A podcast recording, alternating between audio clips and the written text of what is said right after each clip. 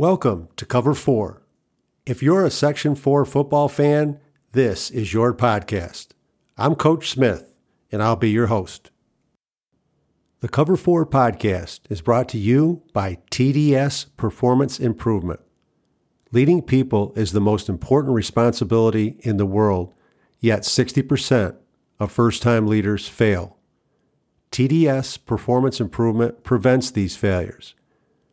Are you prepared to lead people? To find out, visit tdspi.com. That's tdspi.com and click on the Are You Prepared to Lead People link.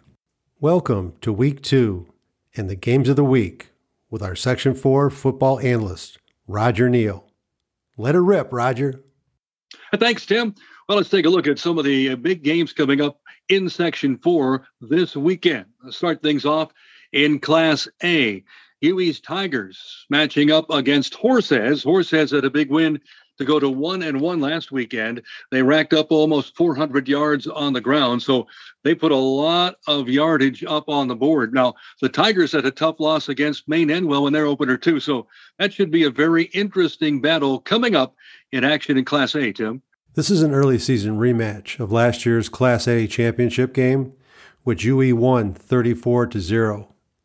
UE and Coach Bellino are looking for their first victory, and I'm sure Coach Hillman and the Blue Raiders would like nothing more to avenge the Class C, I'm sorry, Class A championship game lost last season. Let's take a look at uh, Class B. Maine-Endwell opening things up with that win over Union Endicott, 14 0. They used a big punt return, 80 yard return to break open a scoreless game and go on to get the victory. This time around, they will face longtime rival Norwich. That's going to be at Maine-Endwell. Norwich comes in with a record of 1 and 1, and the Spartans are 1 and 0. And anytime, Tim, these two teams go at it, should be very interesting and certainly the edge perhaps maybe with Maine-Endwell in their home stadium. Whenever you hear Norwich versus Maine-Endwell, you can't help but think of the two coaches, Gallagher and Christie. It sounds like a law firm. Norwich scored 69 points last week and allowed zero. Maine Enwell shut out a very good UE team, 14 to nothing. I highly doubt there's going to be a zero on the board for either team for this game. Another uh, Class B team in action, Windsor. They will be in action against the Class A team in Ithaca. Windsor one and one, but they had a loss to Chenango Forks in the uh, game last weekend, and Ithaca has played just one game. They are 0 and 1.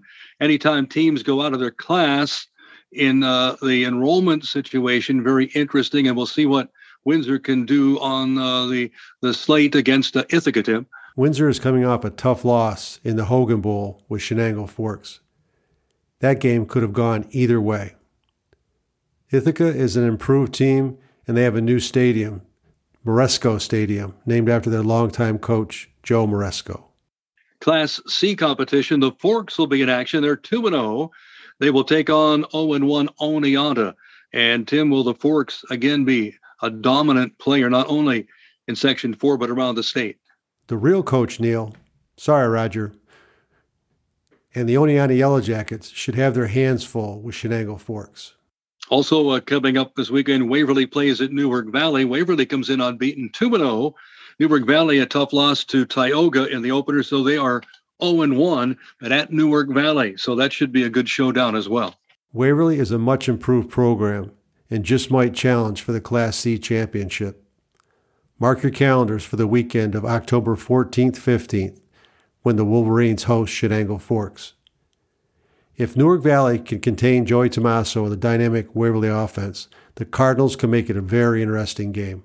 Class D, uh, Tioga, 2 0 record. They have had a huge edge offensively, 82 to 26, outscoring the opponents.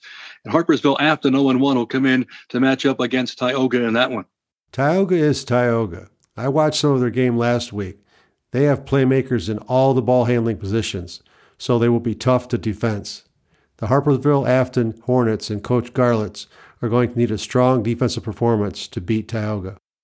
Also, uh, as we go on to eight man football, Moravia puts their high powered offense on display coming up this weekend. They're 2 0. They'll take on Trumansburg, and Trumansburg's unbeaten 1 0. This should be a very interesting contest. Both teams enter the game undefeated. Both have scored a lot of points. Moravia, 92 in two games and only given up 14 points, while Trumansburg has scored 46 in their only game and given up eight points. Something has to give. With these two high scoring teams and only 16 players on the field at a time, the officials better have their cardio up because you'll be running a lot. Tim, uh, let's take a look at independent matchups. And uh, Watkins Glen Odessa Montour comes in 2 0. They'll take on Whitney Point with an unbeaten record so far, too. That should be an interesting game. This game mirrors the T-Burg and Moravia game. Both Watkins Glen, Odessa Montour, and Whitney Point have not had any problem scoring points or holding their opponents in check.